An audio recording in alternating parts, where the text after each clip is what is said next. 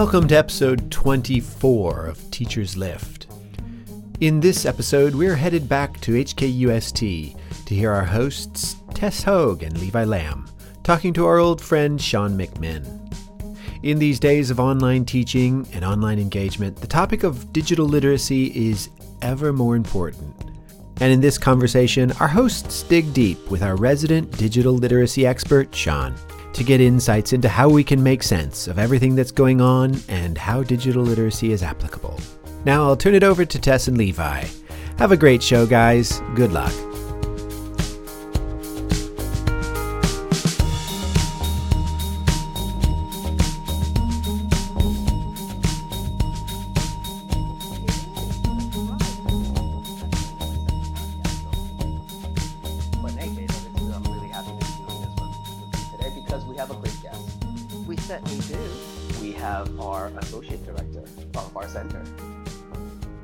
Associate Professor of Language Learning at our school, Hong Kong University of Science and Technology, Mister Sean McMinn. How you doing, Sean? Pretty good, pretty good. Thank you very much. Hi, Sean. How are you? How are you? Hi, Ted. I'm excellent. Thank you. How are you two? Fine. Yeah, I'm doing okay. Yeah, semester is, you know, moving along, surviving. Getting into the rhythms. Yeah. So what are we talking about today, Levi? Sean is here to provide some expertise on one of the topics that he is very familiar with, digital literacy. And for people who are regular listeners of this show, you should be a pretty familiar voice. You've been on a few of these, haven't you, Sean? I have, I have. As an interviewer as well, yes.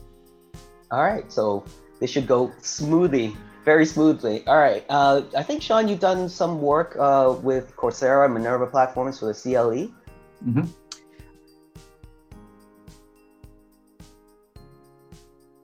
Okay. Yeah, well, um, maybe we could start, um, you know, just with a general sort of definition of uh, digital literacy. Yeah, that's yeah. a good idea, because yeah. um, in the little bit of research that we've done, we did find a definition from Cornell University that says digital literacy is partially the ability to find, evaluate, utilize, share, and create content using information technology. And I'm just wondering, Sean, would you add anything to that? Yeah, I mean, that's a, a pretty common definition I hear.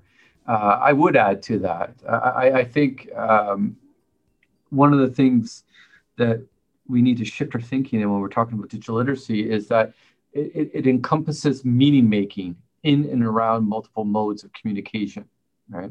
So it's not just about information technology per se, but it's the fact that in today's world, a lot of our communication has turned uh, towards a more multimodal form of communication. Just think about the podcast we're list- that, that we're, we're, we're producing right now, uh, or, or, or podcasts, video uh, podcasts, or even academic blogs.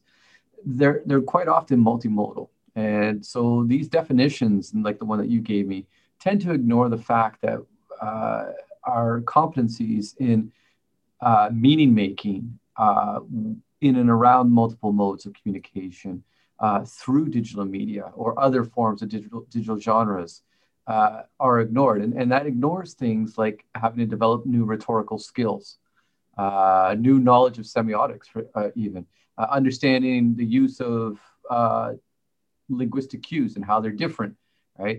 Uh, talking virtually like this in Zoom, as I think everyone has discovered over the last year, it requires different linguistic cues to transition between people. Uh, and um, so it's... I and would not add only all, that, but um, nonverbal language, non-verbal such as, for example, language. Exactly. Yeah, we all wave to, uh, you know, our goodbye to our students yes. using those sorts of cues, yeah. which we would never do in a classroom. No, no, I wouldn't sit at the yeah. in the classroom waving. No, there and just wave. yeah, yeah, exactly. Uh, and uh, so I would add that to the definition, I think. So maybe what you're saying is that the general definition seems to just be focused on like the function of digital literacy rather than the competencies it develops. Absolutely. Would that be accurate?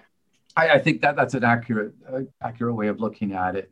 Um, th- th- a lot of these definitions are are conventional definitions, and they're often associated more with li- uh, information literacy skills or, or computer literacy skills. And they're, yeah, you're right, looking at the functionality Uh, and so uh, quite often uh, when universities teach these skills, they focus, well, not quite often, sometimes they, they, they focus on the, the technical skills and, and, and call this digital literacy. So how do you create something in, in um, a video editing software? I mean, these are all important things, but are we teaching students um, how they're uh, creating meaning with these multimodal tools, right? When you're editing your video, you're learning the technical skills. Yes, that's good, that's important.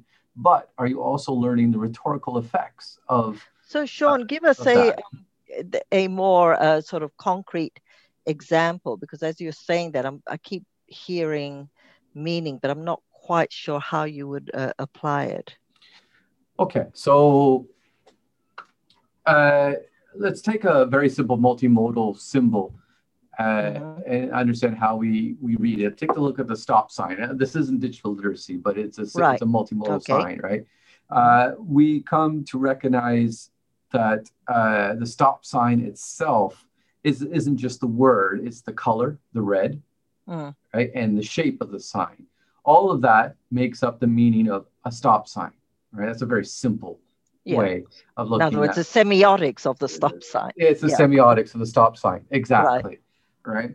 Now, with digital literacy, uh, when, we, when we take that, when we start thinking about digital literacy and we're communicating through digital media, we're making use of multimodal forms, right? And sometimes a combination of these modes create a certain type of meaning. That's why I said it gives, it forces us to rethink semiotics and how we communicate, right, in everyday life. Um, sure. So, for example, blogs.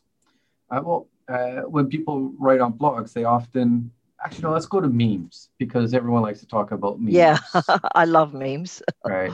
Uh, memes are are are are a way where both the image and the word, and also the cultural understanding of the image. Right. If you don't understand the cultural background of an image, you might miss the meaning of the meme, uh, or the historical, the contextual. Uh, Uh, uh, meaning of the image, but with the words, we'll often create either some sort of uh, political commentary effect or, or, or a humorous effect, but it's only the combination of the image and the words uh, that, that, that make it work. And then how well that's constructed determines how well it spreads. And that's why successful memes are more successful than others, because the people who design them know very well that the, um, the words that they choose, the color, and also the spatial. This is a this is a form of modality that we don't talk a lot about, the spatial elements uh, of, of communication, where things are placed and, and the proximity they are or how they're laid out,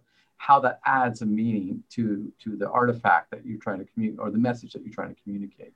But all of this, as teachers, we want to apply all of this to achieving some sort of competency for our students or learning objectives for our students, right? I mean, that's the whole point in applying this as teachers for our students. So if we think about what our students want to achieve, whether they want to create something, evaluate something, analyze something, apply something, understand something, or remembering something, which one of these learning objectives do you think digital literacy really benefits? Can I say all of them? Sure. Sure. Not one in particular? No, absolutely not. I think I think I think they're all they're they're relevant for all of that. Um, I'm gonna I'm gonna refer. I gotta look at on, on my own screen here as we're talking because it's a long list of things. But uh, Henry Jenkins uh, out of M I T, I think. He, well, I'm not sure if he's still there or not. Uh, has written a lot about uh, participatory culture and digital literacy, as has a, a very famous linguist, uh, James Paul Gee, and, and we have a few colleagues in Hong Kong who have written significantly about the subject area as well. But they talk about how this new, uh, these, these new competencies that are arising are, are force us to rethink how we interact around culture uh, within society. Uh, and, and, and I'm getting to your point about Bloom's in a moment here, but they, they raise different forms of competencies that are important, but also different occurrences. Like uh, because of digital literacy, because of new digital media, we now have different affiliations with people. We express ourselves differently. We collaborate and solve problems differently. We circulate information differently, right? We perform uh, what I mean by perform, we perform our roles differently sometimes in a digital role. As teachers, right? You, as a teacher, we're performing differently online than we might in a face-to-face lesson, for example. We are distributing knowledge differently. Um, and in a sense, we're networking differently and we're negotiating meaning differently. And these are just some elements. So coming back to your point about Bloom's and I L Os, uh, in introducing digital literacies, analyzing and uh, analytical skills, definitely, right? In, in teaching these skills, we, we are enabling students to develop better analytical thinking. They can piece apart, uh, break down the information that they're receiving digitally and explain why uh, it might be persuasive or why it might be biased or why it might be false information, right? On the surface, it, it, it appears to be true. But when I break it down and analyze it based on my digital literacy skills, I can see that actually this is a more of an emotive message and there's no information there, but it's crafted in a very well and sophisticated way to fool me. So it seems that what you're saying is that uh, because of the multi layers in the meaning, and um, it, it just seems that the the kind of assessments perhaps that we um, give students, or the kind of interpretations or feedback that we expect from students, would be more open-ended and therefore more open to uh, authentic tasks, which really has a very big implication with, uh, you know, our sort of current um, curriculum, wouldn't yeah, you say? Uh, um, open-ended, what do you mean by open-ended? I think um, instead of, for example, uh, let's say we ask them to um, Um, g- give a thesis statement, right? That's that's a fairly close-ended uh, outcome. Give us a, a thesis statement.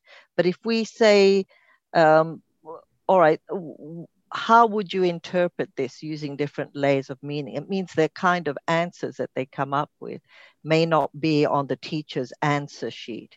Um, and so how it, it, it means that it becomes very interesting that we're actually genuinely asking for students' uh, response to ideas that we may not necessarily have the supposed answers. Yeah, I, I, yeah, I think that's perhaps maybe why uh, we haven't successfully taken on the subject of digital literacy. It's because of that. Uh, it, there's a lot of gray area. Right? Yeah. A, lot, a lot of times, a lot of teachers like uh, the. Uh, definite answer to their questions that they're teaching in the classroom, right? And, and mm. life, life's not like that. Exactly, which is why this is so uh, in, such an interesting area. And, well, to um, Tess' point, it's not just a definite answer. It's what is traditionally a recognizable answer, right? We, we can yes. recognize a thesis statement. But the way you're describing digital literacy, Sean, I mean, the multimodality of it, as teachers, we'd have to, I don't even know where we would be, we where we would, we begin to start to grasp the, the vastness of it in order to be able to assess the myriad of potential submissions that a student might come up with through digital literacy. Well, there is research out there, right? There is research out there on multimodality uh, and, and, and uh, meaning making through multimodal forms of communication, right? There's empirical evidence to show how humans make Uh, understanding or understand messages through multimodal means. So we have that type of definitive knowledge, I guess you could say, right? We can recognize it. Um, so we, as teachers, it's just raising the bar a little bit, more development in that area, raise teachers' awareness that today we need to go beyond um, your teaching of thesis. I'm not saying that thesis writing is not important, right? It oh, still of course is, not. Yes, right? Yes. But just because uh, that's what we've traditionally done and always done mostly, right? Or writing reports or uh, business proposals, whatever type of writing you do in your courses or, or presentations that you teach. There's so much more out there in the world now that um, are just as important, just as meaningful in the workplace. And when students get out into the workplace, our fresh graduates, when they get out into the workplace, uh, they will most likely need to attend conferences online, go to seminars, present information, uh, present infographics uh, in presentations, right? Knowing how, like an infographic, how in a multimodal form um, creates meaning uh, is very important. How they present themselves in an online seminar, uh, we're not teaching that. I mean, at least here at C L E, uh, we're not going into it, into the depth, I think, that is really needed to prepare our students. We touch on it, elements of these things in different courses, but we don't do it in a way that prepares students for uh, the prof professional careers. Uh, we might do so something. So what would you like to see happening then at, at the C L E in terms of digital literacy? Do you want this more expanded role or? Um, yeah, coming back to Levi's original question about Bloom's taxonomy, I mean, it's, I think it's more than this, but I think coming back to, to, to these uh, objectives where we're teaching students how to analyze, I think that's very important, how to be critical, yeah. uh, but also how to apply it themselves, right? How could they create their own um, uh, So it seems like we're artifacts. Introducing more creativity and, uh, it, you know, in the academic context, that it almost seems to be an oxymoron, doesn't it, to teach? Um, it might not necessarily be, yeah.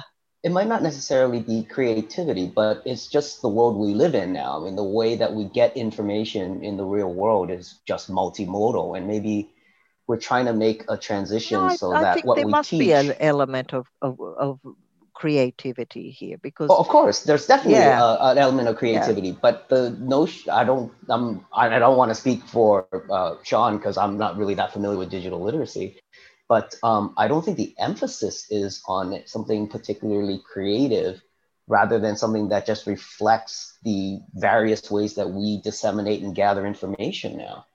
Hmm, I don't that, know what do you think, Sean?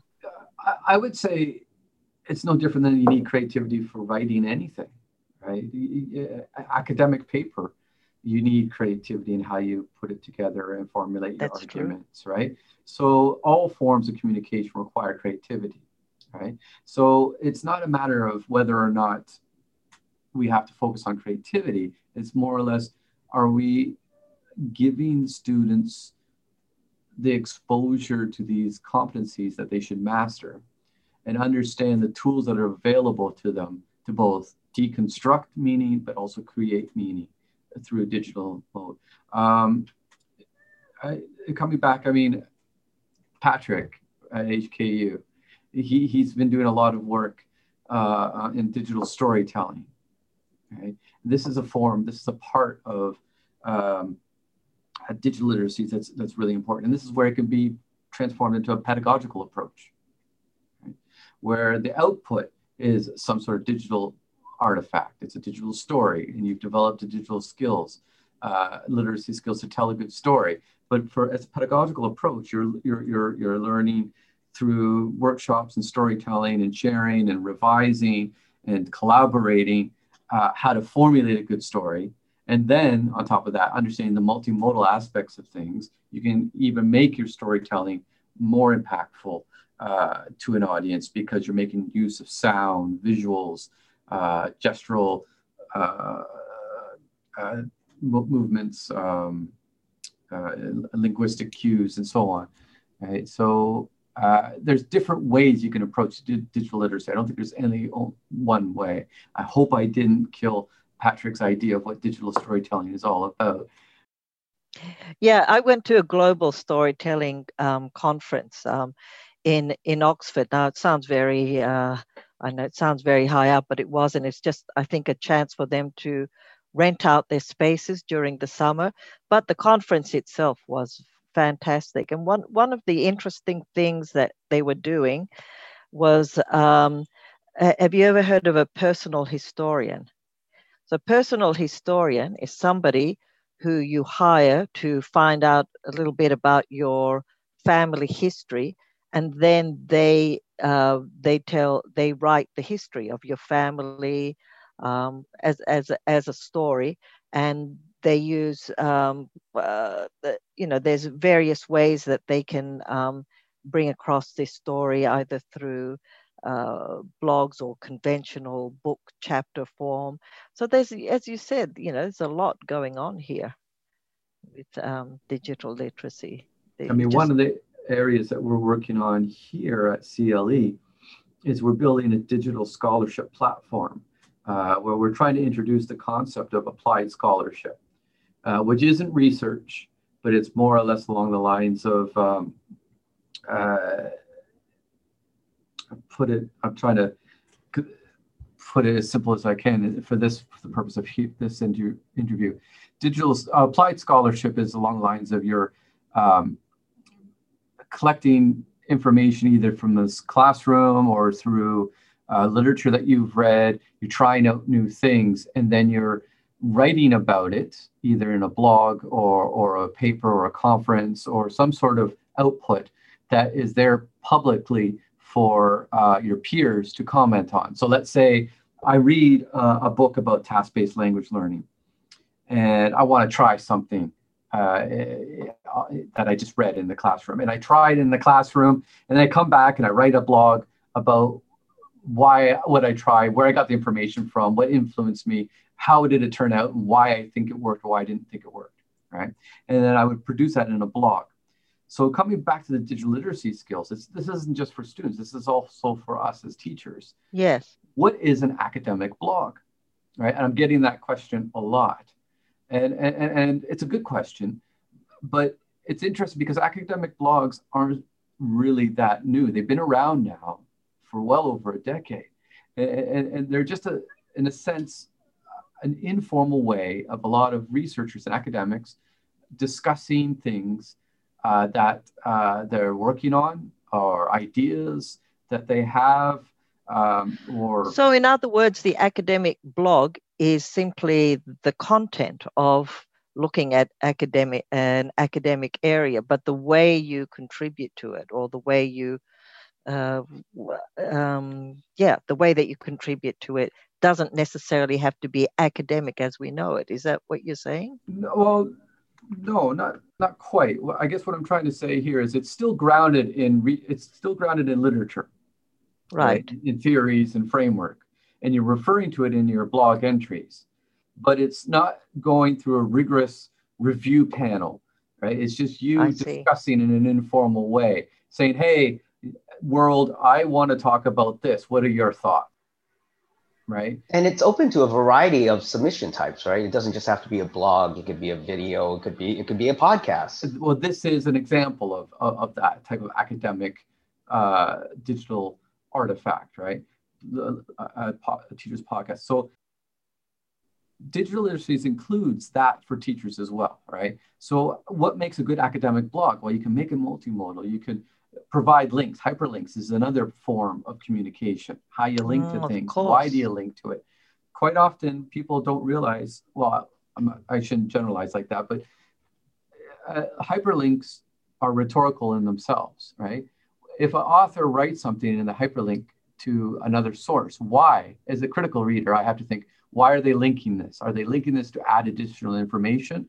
Are they linking this to Uh, persuade me more with another viewpoint, or are they actually showing me that they're having a well-rounded argument by linking to an opposing argument, right?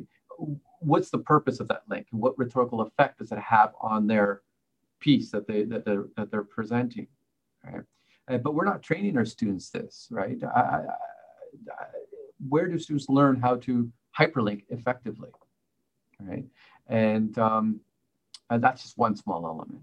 Right. But as an, as teachers, I've digressed back and forth from teachers and students. But coming back to academic blogs, I think coming back to an earlier question that Levi asked about, well, what do we do with teachers? How do we equip them for this?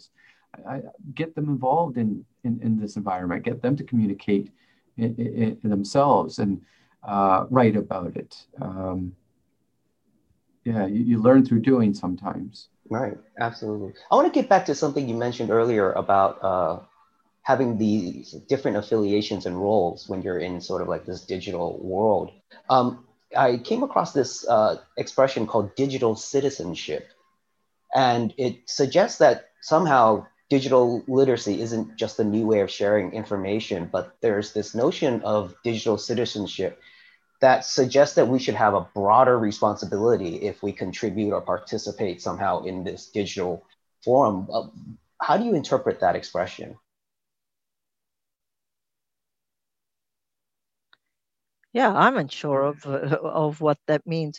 What do you mean? Do you know um, what they meant by responsibility? Is it a community, um, an obligation to the community to be what truthful or ver uh, verifiable? Well, some of it is is related to that. That as teachers, we kind of help our students to parse what is credible and uncredible information. Um, there's also a sort of expected type of behavior in which uh, all too unfortunately, I think uh, because of the anonymity of, you know, the digital world, we tend to express ourselves in our reflecting our, our lesser angels rather than our better angels. So I was so I was just I just came across this expression called digital liter uh, dig digital citizenship, and I was just curious if, even if you've never heard of it before, Sean, whether or not you would have an interpretation of what it what it might mean. Yeah, um, it, it's a very broad topic, and people have written about it. Um, uh, th there's uh, you, you you mentioned being anonymous, for example, and the impact that has on your role uh, as a responsible citizen. And there has been research, and in fact, I listened to a recent podcast. Um, called The Hidden Brain. Uh, it's an N P R podcast. It was very good. It's called The Halo Effect. And it was all about empathy. And one of the things that it talks about is, or, or that they mentioned in the show, is how because of people being able to act anonymously, it, it, it, it, it, it constrains empathy, right? We behave differently than we would if if if we would if we were uh, not anonymous. And they, the show begins with a uh, an experiment where this person was sitting in a room. Um, he set it up as an art exhibit where he sat in a room for I think twelve days, uh, and in the room uh, was just a lamp, his bed, and uh, something else. I can't remember what the other item was, and an automatic B B B B gun that was hooked up to a computer, a paintball gun. And anyone can go online and control the gun and shoot anything in the room. Wow. And most uh, people shot him. He was consistently shot for twelve days. And he recorded the thing. And the man broke down crying at times because he felt that the world was so cruel.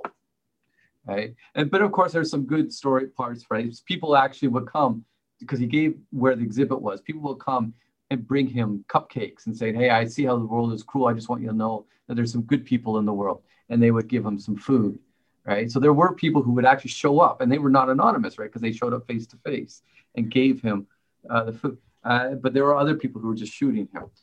And the, they, they used this as an intro to the show, right? But it was a good way of highlighting how uh, being anonymous enables you to do things that you normally wouldn't do, or it, it empowers you in a sense.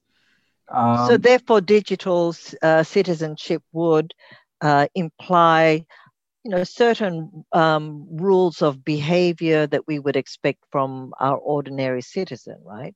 So that you would, but you would have uh, applied in the digital world. So maybe it means more positive messages, or, um, you know, no trolling and things like that. Well, yeah, that, that's that's something that we can't solve in this podcast, I, I'm sure. No. But um, it's but but there is the, there is a concern that if we're going to open our students to this, and it goes, you know, to the ether of the internet, yeah, that people can respond. I I think one of the one of the uh, uh, things that you mentioned about the uh, C L E digital uh, scholarship, was it digital scholarship platform, something to that effect, is that it goes public. Right, and then presumably the public could have feedback, and you know we have issues. Uh, I mean, how do we sort of insulate our students from potentially very uh, sensitive types of comments? Yeah, uh, unfortunately for these kind of things, you need guidelines and, and strict rules and moderators to make sure that things adhere to those rules.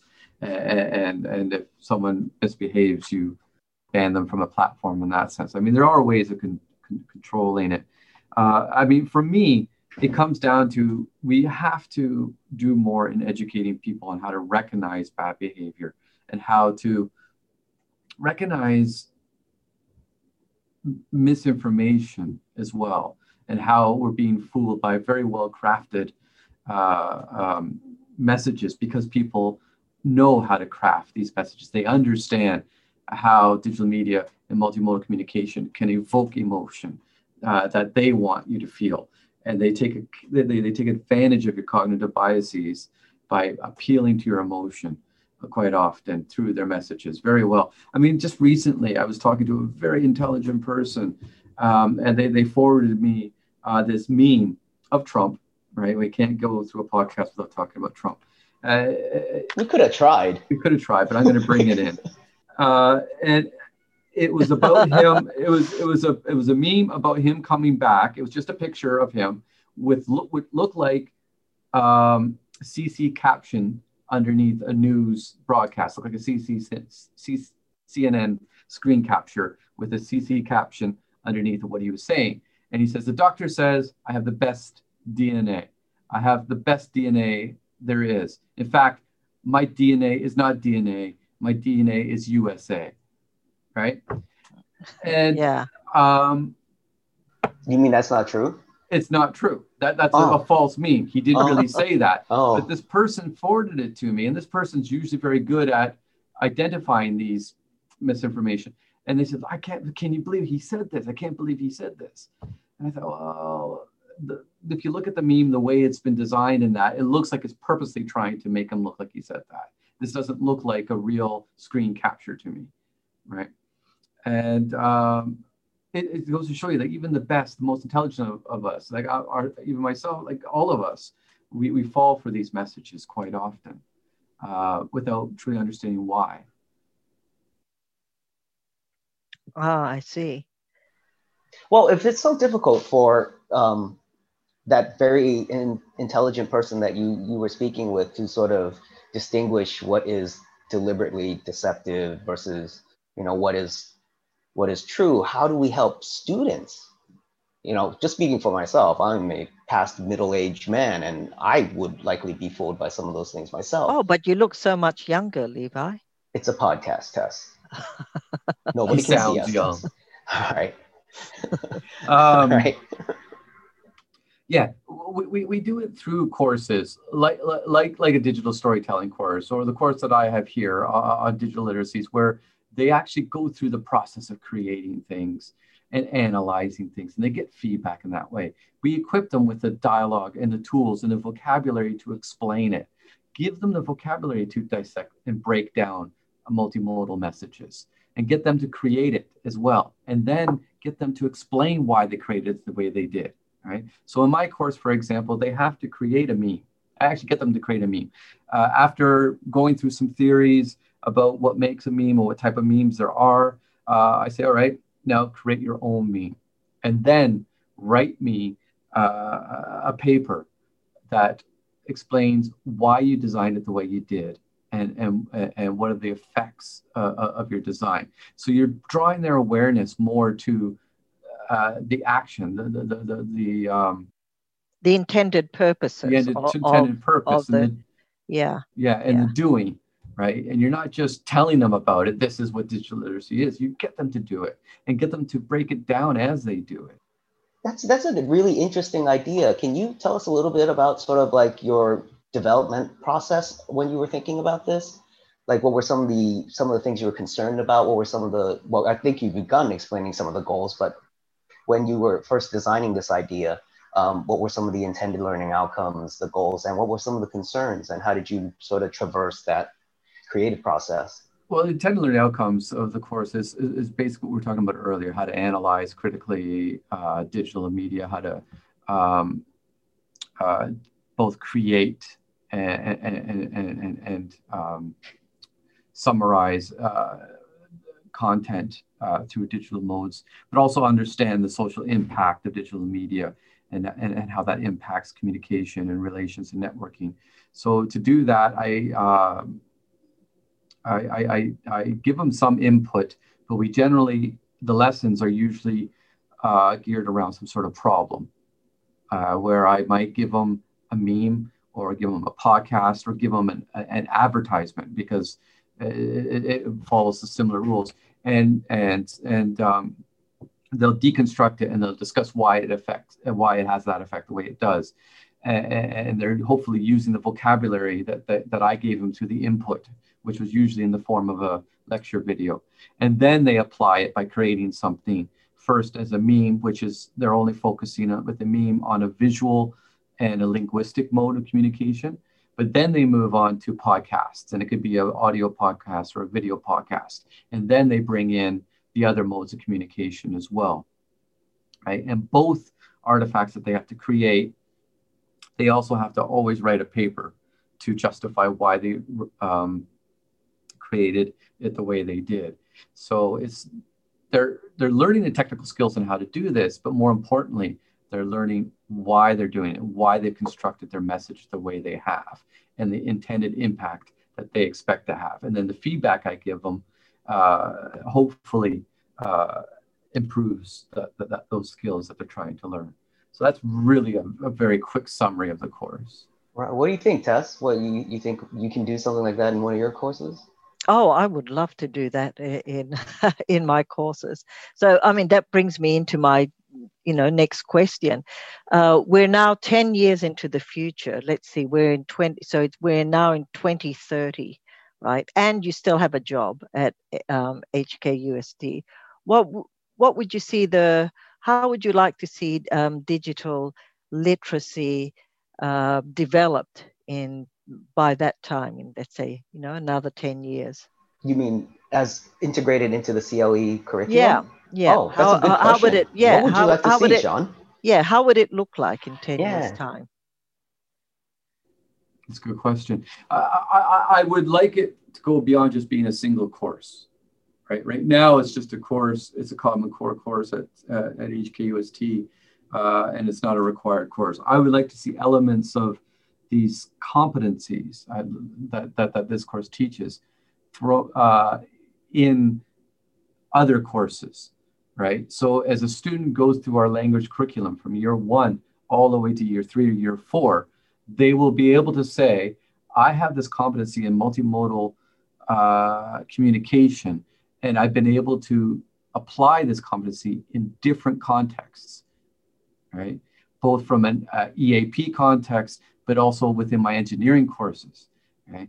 And, and they could, they, they, they would have received both input and practice throughout all those courses. And the student is able to track that through their entire university career and be able to say, this is my ability in digital literacy skills, and this is how I've applied it throughout all my courses. So it needs to be embedded in the curriculum as a whole in that sense. So not just a course on its own. That's, that would be good, I think. That's a great vision. I, I like that idea.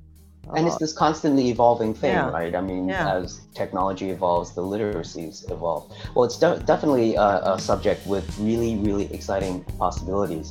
I think for that's sure. a good place for us to sort of wrap this up. Um, Tess, any last thoughts? Um, no, I was just going to ask if Sean had any last uh, I was just that he would same. like to... A last word? Last word, that something that he feels a burning desire to uh, burning to put on desire. a to put, burning desire to put on a meme. Uh, well, I, I don't. Yeah, memes. I well, I, I, I think some of you know my, my opinions about memes and, and, and, and the danger that they they can cause. While they're fun to fun to uh, to read and share, and, and that uh, sometimes we're not always aware of the impact that they have uh, on society. And I think. Uh, Without sounding like a, a broken record, I just think we need to do more uh, in, in, in raising the awareness of how we communicate uh, through digital technologies nowadays, because that is the predominant way outside of university with our assignments that we ask students to submit to us.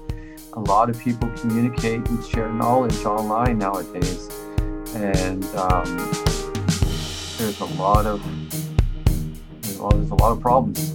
Well, raising awareness of those of those issues can begin by sort of fulfilling that vision of yours of, you know, integrating more digital literacy yeah. uh, elements into our uh, our center and the curriculum for other centers. Well, Sean, thank you so thank much you. for your time. Uh, yes, I know you're a very you, busy Sean. man. Tess, great to host with you. Yes, same here, Levi. It's great to, it's great to host with you. I look forward to doing it again next time. Okay, see you then. See you later, guys. See you Bye. later. Bye. Bye. Bye.